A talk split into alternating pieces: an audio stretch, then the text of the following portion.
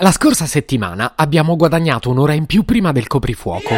Voi cosa farete in quell'ora in più? Tra le tante cose che, giuro, non mi sono venute in mente, in quell'ora in più abbiamo più tempo per farci i selfie. Che poi, se vuoi farli bene con tutti i crismi, in un'ora riesci a produrne al massimo due. Oggi mi sento buono e ho pensato di aiutarvi nell'apprendimento della complicatissima arte di farsi i selfie. Sono proprio un filantropo. Se potevi cambiarmi il carattere, nascevo Ward.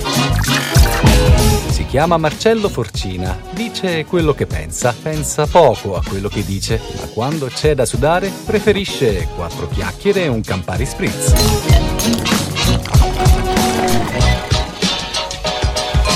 Ci tengo a sottolineare che non sto vantando chissà quale grande abilità nella creazione dei selfie. Più che altro sono uno che studia le cose e sui selfie mi sono documentato a dovere. Ragazzi, oggi faremo una vera e propria DAD. Perciò io sarò il vostro insegnante che cita teorie, teoremi e ricerche scientifiche.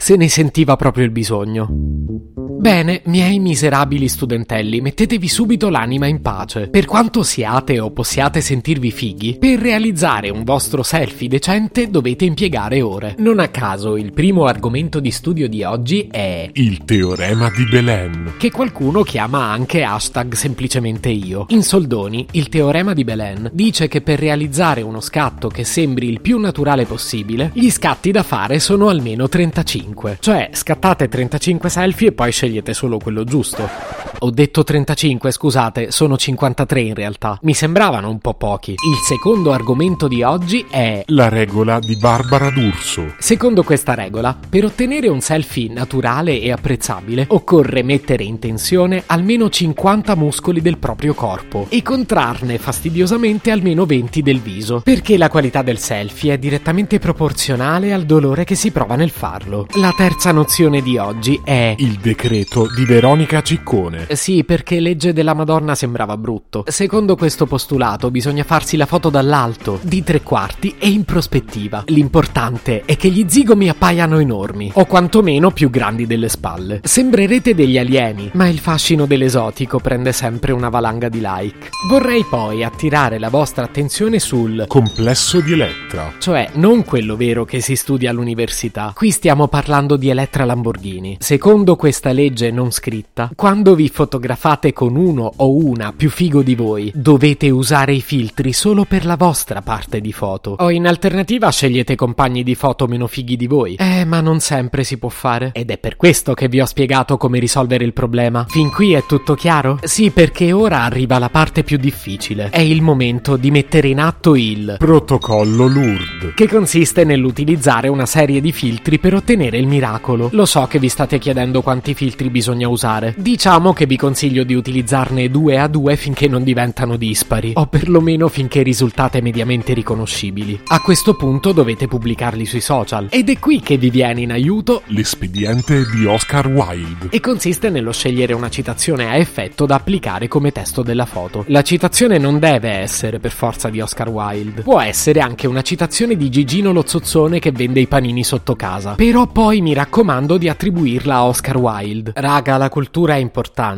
E dai, eh, cosa manca? Ah sì, giusto. Il postulato Kardashian. Se inquadri il popò, e le foto del popò funzionano sempre, ricordati in descrizione di parlare degli occhi, perché nei selfie serve sempre un po' di umiltà. Cari studenti, prima di concludere vi lascio con l'ultimo grande insegnamento di oggi. Il metodo Io sono Giorgia. Sotto le vostre foto non mancheranno gli haters, quegli insulti diventeranno la vostra fortuna. Voi però non spalate merda sul paese.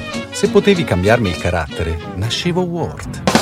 Un podcast inutile, effervescente e tossico, come una pasticca di mentos in una bacinella di Coca Zero.